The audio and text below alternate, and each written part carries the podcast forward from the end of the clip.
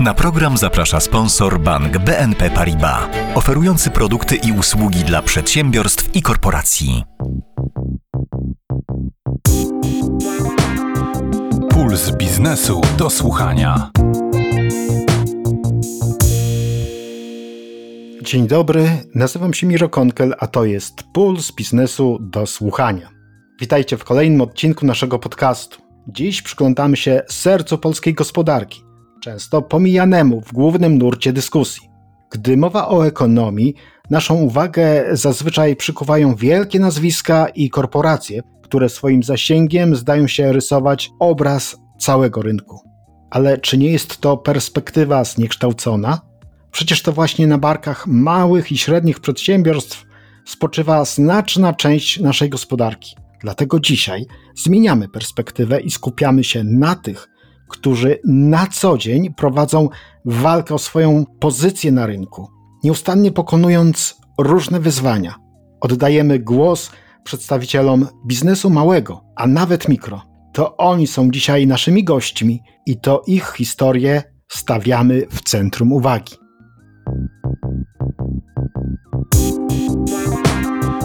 Puls biznesu do słuchania. Zdalnie łączy się z nami Paweł Sierpiński, który stoi na czele firmy New Media Project.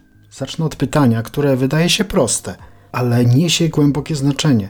Co na co dzień jest dla Ciebie największym wyzwaniem w prowadzeniu małego biznesu?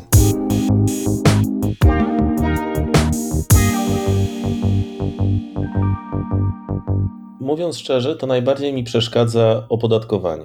To znaczy, przy tak małej skali działalności jak teraz, to dołożenie tego podatku cztery i pół procent do składki zdrowotnej to jest coś, co jest dla mnie no po prostu cholernie problematyczne przy takiej wielkości działalności. Czyli to oznacza, że każdorazowo muszę płacić inną wysokość zusu. I to może się wahać nawet, zależy oczywiście od miesiąca, do tysiąc do tysiąca pięciuset złotych więcej miesięcznie. W mojej działalności czym ja się zajmuję? Tworzenie filmów. Jestem sam ze współpracownikami, prawie w tej chwili dziesięcioma. I teraz ja łamię nogę. Czyli nie jestem w stanie nosić kamery.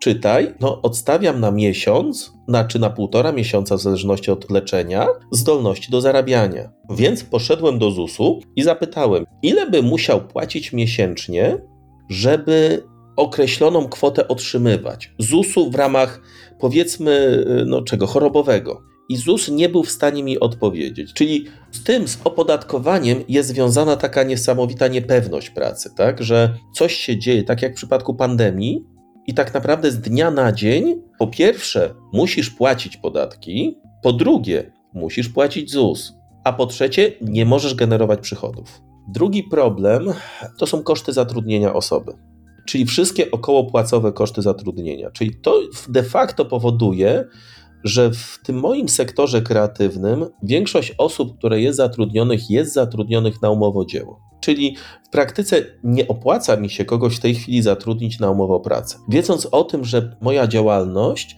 podlega sezonowości, bo styczeń, luty to są odpowiednio gorsze sezony, mniejsze obroty.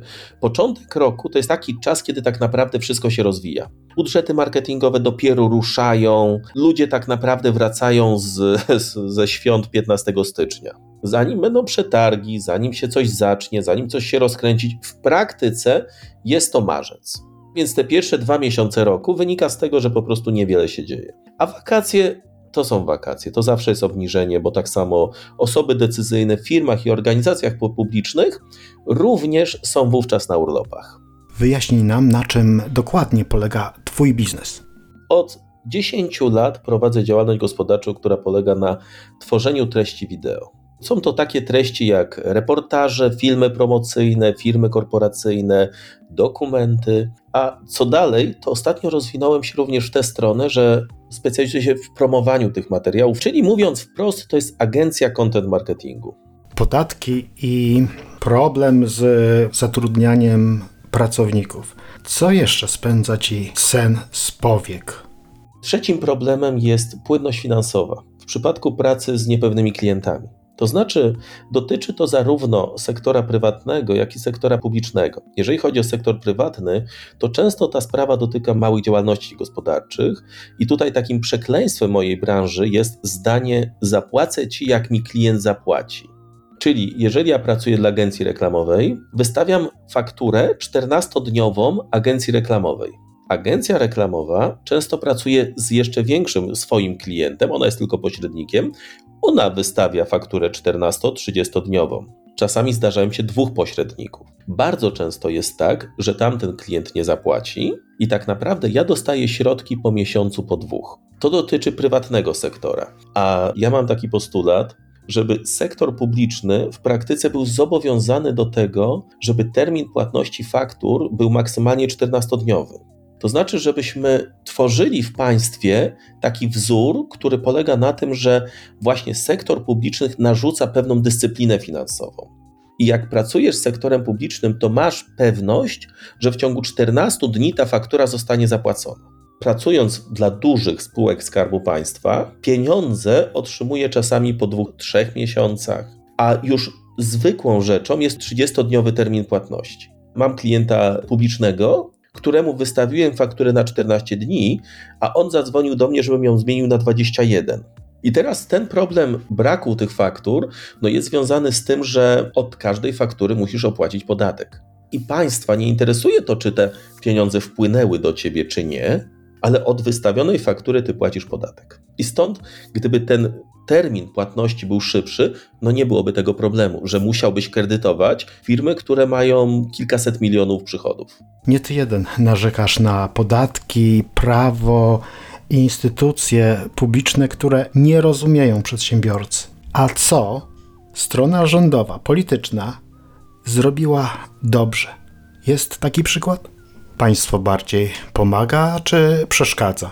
Co bardzo fajnie się sprawdziło, to na pewno pomoc w pandemii. To się sprawdziło bardzo fajnie, bo zostałem zwolniony z zusu i dostałem dotację na przeżycie. Ale wracając do pytania, powiem coś może niepopularnego, ale uważam, że państwo bardzo nie docenia drobnych działalności gospodarczych. To znaczy, uważam, że tak naprawdę najłatwiej przerzucić dużo kosztów funkcjonowania państwa właśnie na sektor M S P, więc nie, nie uważam, że się pomaga. Czy nowy rząd ułatwi życie przedsiębiorcom? Nie sądzę, ponieważ uważam, że drobni przedsiębiorcy to jest taka klasa społeczna, która jest nastawiona na to, żeby pracować po prostu. To nie znaczy, że inne nie oczywiście, ale uważam po prostu, że niewiele się zmieni. Bardzo bym chciał, żeby wrócili do starego zusu, do tego, żeby miał jedną składkę zusowską. To jest coś, co naprawdę bym chciał, ponieważ to, co my robimy, to jest taka bardzo szlachetna rzecz, ponieważ to jest całkowita praca u podstaw. Taka zupełnie pierwotna relacja między stworzeniem produktu a klientem. Bez spotkań takich godzinożernych. Tworzysz produkt, który klient kupuje. I dla mnie to jest potwornie szlachetna relacja między nami. A mi pozostaje życzyć tobie i wszystkim małym przedsiębiorcom, żeby równie szlachetna relacja istniała między państwem a biznesem. Przez internet połączył się z nami Paweł Sierpiński, szef firmy New Media Project. Dziękuję za rozmowę. Dziękuję serdecznie. Puls biznesu do słuchania. Wraz ze wzrastającą biurokratyzacją prawa, a także rosnącą regulacją rynku przez Unię Europejską, musi nastąpić rozdział pojęciowy M Ś P, twierdzi nasz kolejny gość. Cezary Bachański, ekspert Warsaw Enterprise Institute do spraw rynku pracy. Dlaczego konieczne jest definicyjne odseparowanie przedsiębiorstw małych od średnich?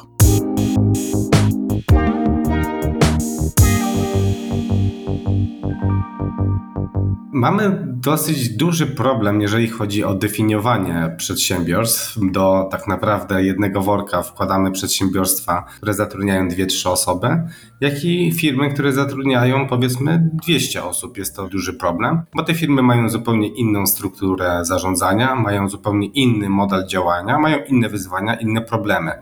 Definicja sektora małych i średnich przedsiębiorstw jest bardzo szeroka. Łapie się na tę definicję.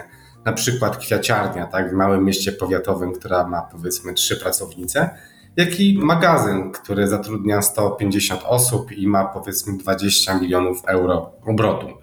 Także ta definicja jest dosyć szeroka i przez to, że ona jest dosyć szeroka, nie pozwala na dokładne zbadanie ośrodkom badawczym, osobom, analitykom, jakie są problemy i efekty na przykład danych regulacji w poszczególnych branżach.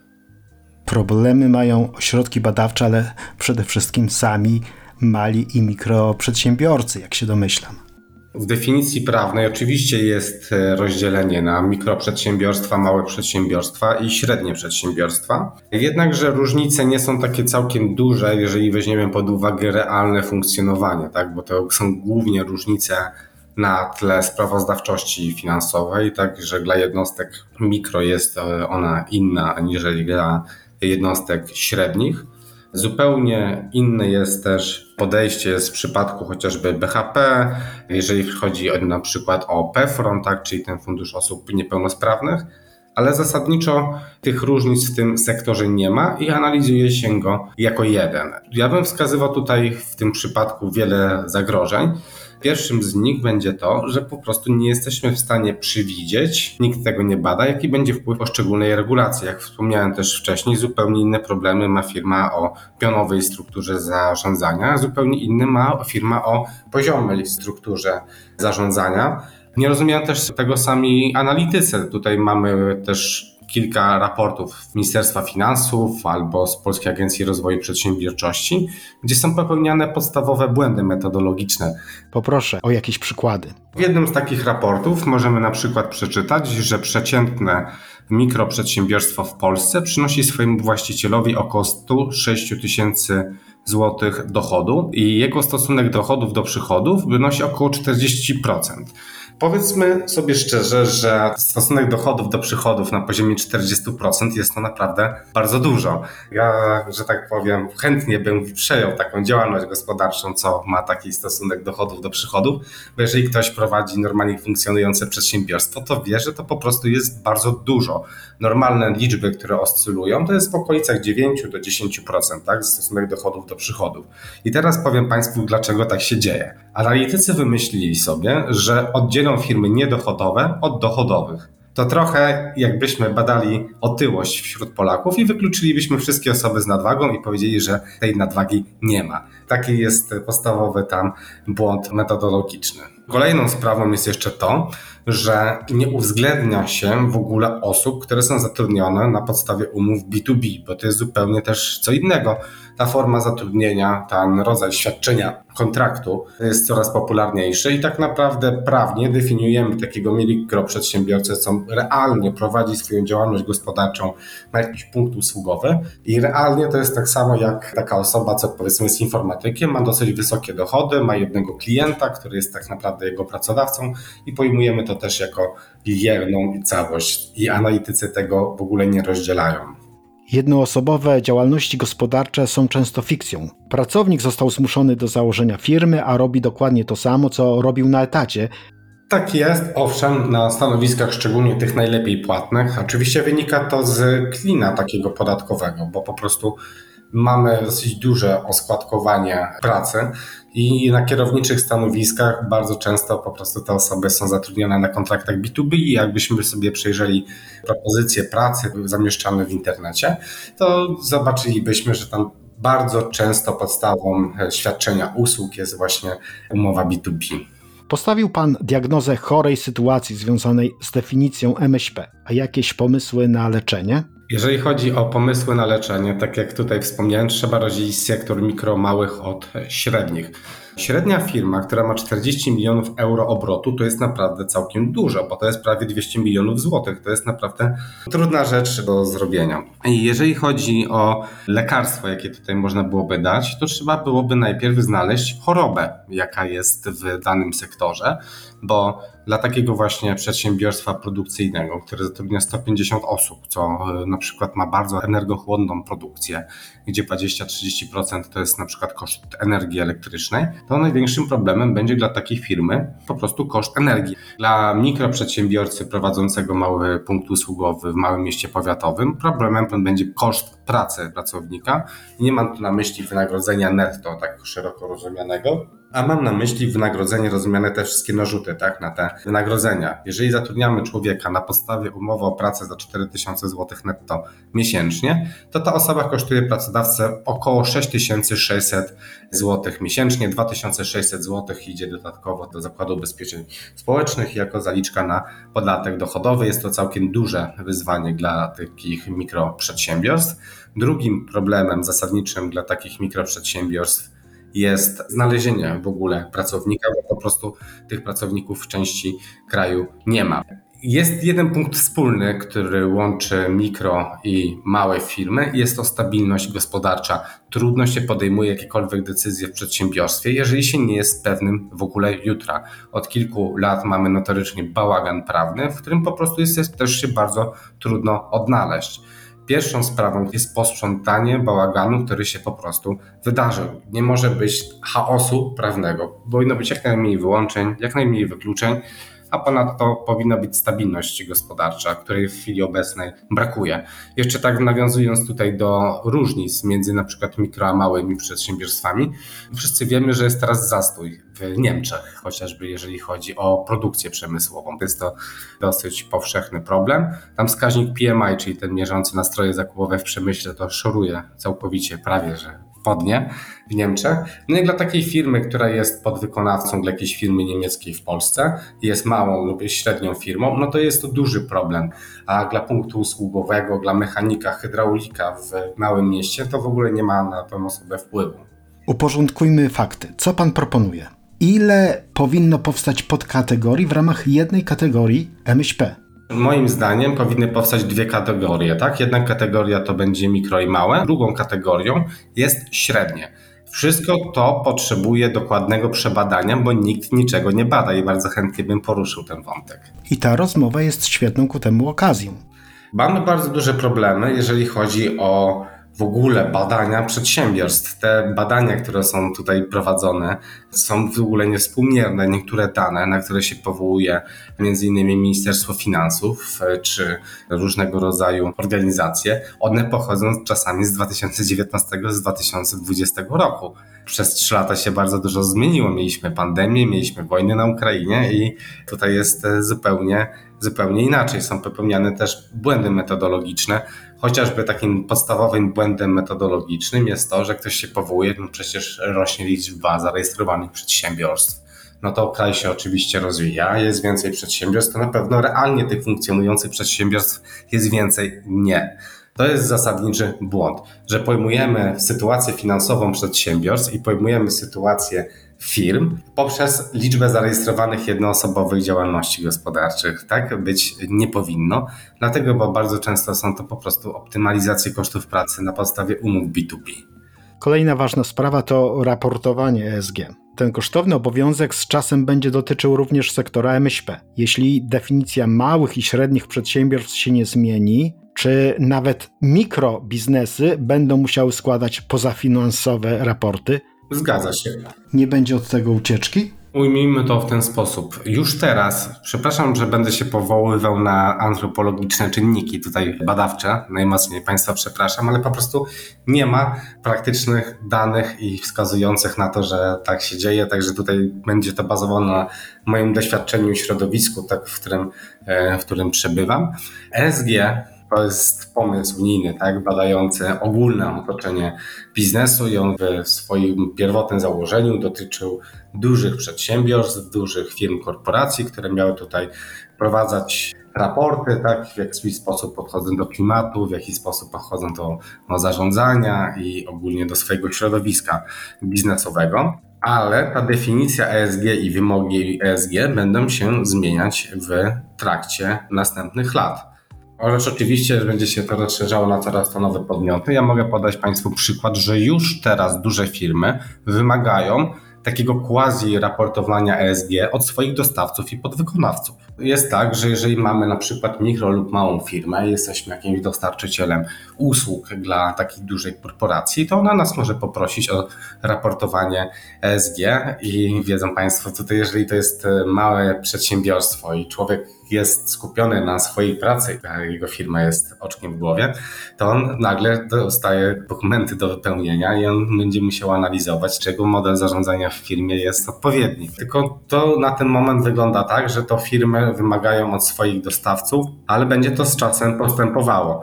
W dwa tysiące dwudziestym piątym roku już nie będą to tylko bardzo duże firmy, ale to już będą firmy, które mają przychody ze sprzedaży czterdzieści milionów euro, czyli już te średnie mogą się na to załapać.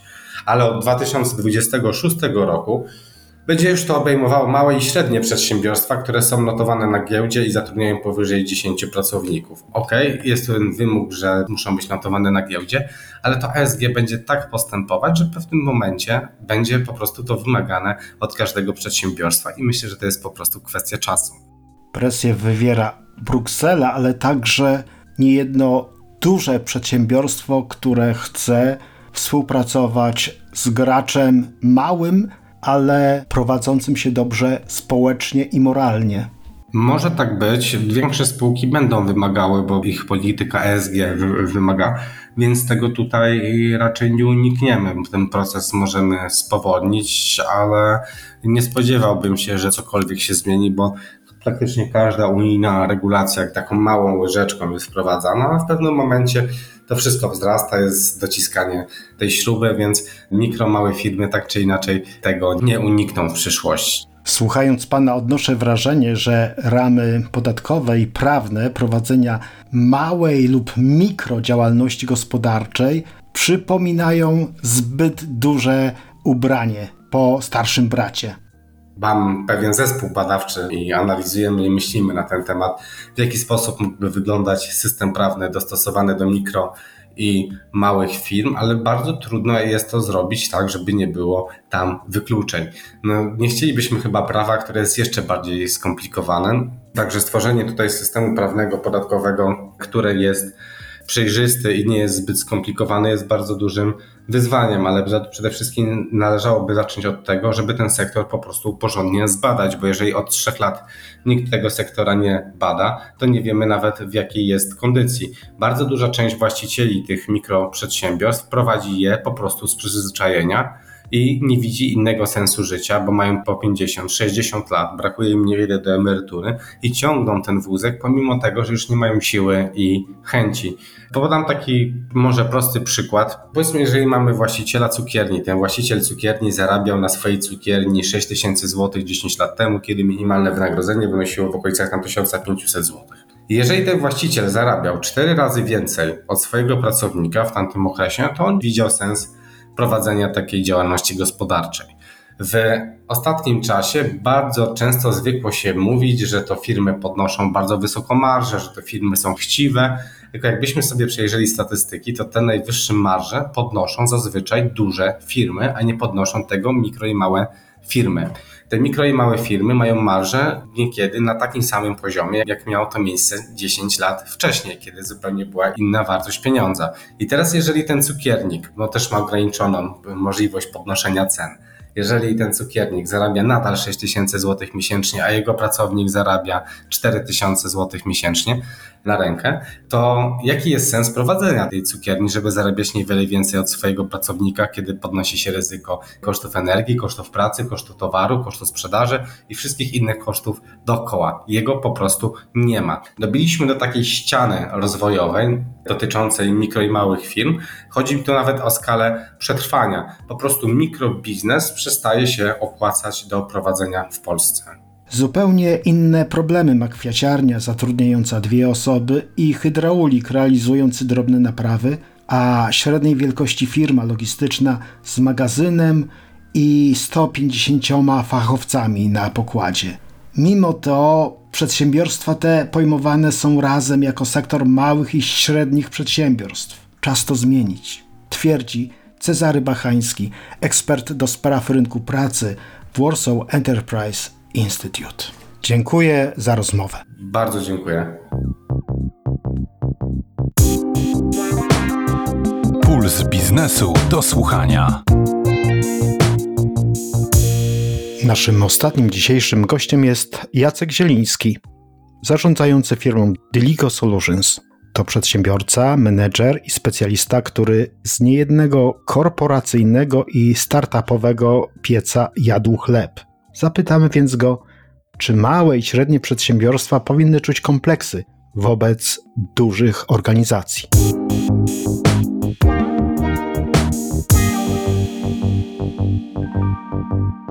Oczywiście, że nie. Małe i średnie przedsiębiorstwa odgrywają niezwykle istotną rolę w gospodarce i coraz częściej są doceniane przez duże firmy. Ich elastyczność, innowacyjność i szybkość w podejmowaniu decyzji sprawiają, że stają się atrakcyjnymi partnerami dla dużych korporacji, które często z powodu wewnętrznych wymagań procesowych czy też proceduralnych, ja na to mówię biurokracja, nie mogą odpowiednio szybko zareagować na wymagania i oczekiwania klientów. Kolejna sprawa to usługowy model I T, który jest obecnie w większości wykorzystywany przez wszystkie podmioty i on sprawił, że firmy bez względu na wielkość mają dostęp do podobnych rozwiązań cyfrowych. Dzięki temu właśnie nowe technologie wyrównują szanse, a nawet sprawiają, że nie jeden biznesowy Dawid nie musi obawiać się o rezultat spotkania z Goliatem. A kiedyś wydawało się, że małe oznacza będące w tyle, nie umiejące dotrzymać kroku. Właśnie wręcz przeciwnie, organizacje, właśnie takie małe, średnie przedsiębiorstwa nie są ograniczone zbyt skomplikowanymi procedurami i hierarchią, a w abonamencie mają te same narzędzia I T co korporacje. Dzięki temu mogą szybciej eksperymentować i wdrażać nowatorskie rozwiązania, także wykazują większą tolerancję na ryzyko biznesowe. Tutaj właśnie powstaje przestrzeń dla innowacyjności, kreatywności, takie wykraczanie poza utarte ścieżki technologiczne, takie myślenie out of the box. Właśnie to sprawia, że duże spółki też chcą przejmować małe podmioty albo układać z nimi współpracę na zasadzie partnerstwa, a to myślę może przynieść obopólne korzyści. Czy można zaryzykować twierdzenie, że firmy małe coraz częściej współpracują i będą współpracować z dużymi? Tak było od zawsze. Jak świat światem, duże przedsiębiorstwa współpracują z mniejszymi dostawcami, podwykonawcami czy zleceniobiorcami. Jak powiedziałem, to jest korzystne dla obu stron i pozwala bardziej elastycznie reagować na potrzeby rynku. Czy może Pan podać przykłady takiej współpracy opartej na partnerstwie i dającej obopólne korzyści? Przykładem może być współpraca właśnie dużych firm technologicznych z małymi startupami, takim jak na przykład Diligo Solutions. Duże korporacje często inwestują w innowacyjne pomysły lub technologie rozwijane przez startupy, włączając je w swoje łańcuchy dostaw czy oferty usług. To jest widoczne na przykład w sektorze finansowym. Jeszcze kilka lat temu nawet wielkie banki obawiały się, że zostaną wyparte z rynku przez butikowe firmy technologiczne. Te lęki okazały się bezpodstawne. Dzisiaj właśnie klienci korzystają z coraz bardziej zaawansowanych usług bankowych właśnie dzięki kooperacji banków ze startupami. Już około dziesięć lat temu, pracując w dużej międzynarodowej korporacji, kilkakrotnie zdarzyło mi się z sukcesami realizować projekty w konsorcjum właśnie z mniejszymi podmiotami. Czy to oznacza, że rywalizacja między M Ś P a wielkimi korporacjami będzie zanikać na korzyść kooperacji? Rywalizacja zawsze będzie obecna w biznesie, ona przecież napędza biznes, ale co ważne, równoważona jest współpracą. Dzisiaj częściej mówi się o synergii i współtworzeniu wartości niż o bezpośredniej konkurencji. Konkurencja jednak na pewno dotyczy rekrutacji, pozyskiwania talentów. Większym podmiotom chyba łatwiej jest sięgać po wykwalifikowane kadry specjalistów. Marka dużej korporacji, znane logo naprawdę robi wrażenie. Z drugiej strony małe podmioty cechuje elastyczność w zarządzaniu talentami. Mniejsi pracodawcy oferują bardziej elastyczne warunki pracy, co przyciąga właśnie te talenty, które nie potrafią się odnaleźć w większych korporacjach, gdzie są wymagania bycia od do. Mniejsze firmy pozwalają na szybsze doskonalenie swoich umiejętności, rozwijanie kariery specjalistów, doszkalanie się. W świecie, w którym kariera zawodowa jest coraz bardziej dynamiczna, korporacje mogą naśladować tę elastyczność, by przyciągać i utrzymać wartościowych fachowców u siebie. W Diligo Solutions proces rekrutacji potrafi trwać kilka godzin, a nie kilka etapów, jak na przykład w dużych firmach, co często jest dużą przeszkodą w pozyskaniu wartościowych pracowników. Jakie są główne lekcje, które wielkie koncerny mogą wynieść z podpatrywania małych i średnich przedsiębiorstw? Po pierwsze, umiejętność zmiany i dostosowania. Małe i średnie przedsiębiorstwa wykazują niebywałą zdolność do adaptacji w szybko zmieniającym się otoczeniu rynkowym. Rozmiar, mały rozmiar sprawia, że są zwrotne i mogą błyskawicznie reagować na nowe trendy czy zakłócenia, co na pewno jest nieocenionym atutem w tej epoce, gdzie jedyną stałą wydaje się być zmiana. Druga rzecz, warta przejęcia od małych przedsiębiorstw, jest osobiste podejście do klienta. Te małe podmioty często budują swoją konkurencyjność na bezpośrednim, ludzkim kontakcie z partnerami rynkowymi, a to pozwala na tworzenie głębszych relacji biznesowych, przekłada się to na zrozumienie specyficznych potrzeb klienta, a także na dużo wyższą jakość obsługi i lojalność klientów. Korporacje, obserwując ten model, mogą dążyć właśnie do większej takiej personalizacji swoich usług, nadawania im twarzy realnych osób, a nie po prostu procesu. Trzecia sprawa to pasja i zaangażowanie. W mniejszych firmach pracownicy często wykazują wyższy poziom tego zaangażowania w pracę, ponieważ widzą bezpośrednio, jak ich praca wpływa na realizowane projekty, czy też na, na sukces firmy. No i dzięki temu są bardziej zmotywowani i osiągają lepsze wyniki finansowe. Korporacje, przyglądając się tym aspektom działalności, mogą wprowadzać podobne praktyki w swoich strukturach, by właśnie stać się bardziej ludzkie, innowacyjne i zwinne w obliczu wyzwań obecnego biznesu i tego, jak wygląda świat za oknem. A dla odmiany, czego podmioty MŚP mogą nauczyć się od wielkiego korporacyjnego biznesu? Na pewno skalowania biznesu, umiejętności zarządzania ryzykiem opartej na pewno na dużym doświadczeniu, wprowadzania procesów operacyjnych, które zdecydowanie często pomagają w niegubieniu niektórych elementów w procesie właśnie wytwarzania, w procesie produkcji, a także tego, jak można wykonać globalną ekspansję na rynki na całym świecie. Duże firmy posiadają też masę zasobów i doświadczenie w budowaniu właśnie tej marki i tych długoterminowych strategii, co może dla mniejszych graczy być bardzo istotne i co warto obserwować. Na zakończenie, jakie są Pana przewidywania dotyczące przyszłości relacji między MŚP a dużymi firmami? W obecnych czasach wystarczy mieć ciekawy pomysł i można na nim zrobić naprawdę dużo dobrego biznesu, także myślę, że te relacje dużych i małych będą się intensyfikować. Na pewno będą kontynuować ścieżkę innowacji po stronie małych przedsiębiorstw, idąc w konkretne specjalizacje, nawet stając się po prostu lepszą częścią tego ekosystemu biznesowego. Ta współpraca między dużymi i małymi stanie się jeszcze bardziej strategiczna i oparta na wspólnych celach, przede wszystkim poprawie świata i zadowoleniu, myślę, klientów, bo to chyba jest najważniejsze. Dawid już nie musi walczyć z Goliatem, uważa Jacek Zieliński, zarządzający Diligo Solutions. Dziękuję za rozmowę. Dziękuję bardzo. Puls biznesu do słuchania. Drogie słuchaczki i drodzy słuchacze, zbliżamy się już do końca dzisiejszego odcinka naszego podcastu Puls Biznesu do Słuchania. Zanim jednak się pożegnamy, chciałbym podkreślić, że prowadzenie małej czy średniej działalności gospodarczej w Polsce to z pewnością nie jest bułka z masłem.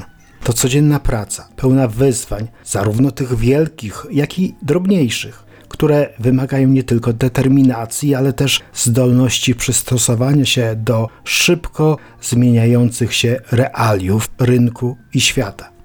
Nasi przedsiębiorcy osiągają sukcesy w najtrudniejszych warunkach, przez co Polska jest liderem wzrostu w Europie. Fakt ten nie zwalnia jednak rządzących, ustawodawców oraz urzędników z odpowiedzialności i konieczności ciągłej troski o sektor MŚP. To wszystko na dzisiaj. Dziękuję Państwu za uwagę i zapraszam na Puls Biznesu do słuchania za tydzień. Puls Biznesu do słuchania. Na program zapraszał sponsor Bank B N P Paribas, oferujący produkty i usługi dla przedsiębiorstw i korporacji.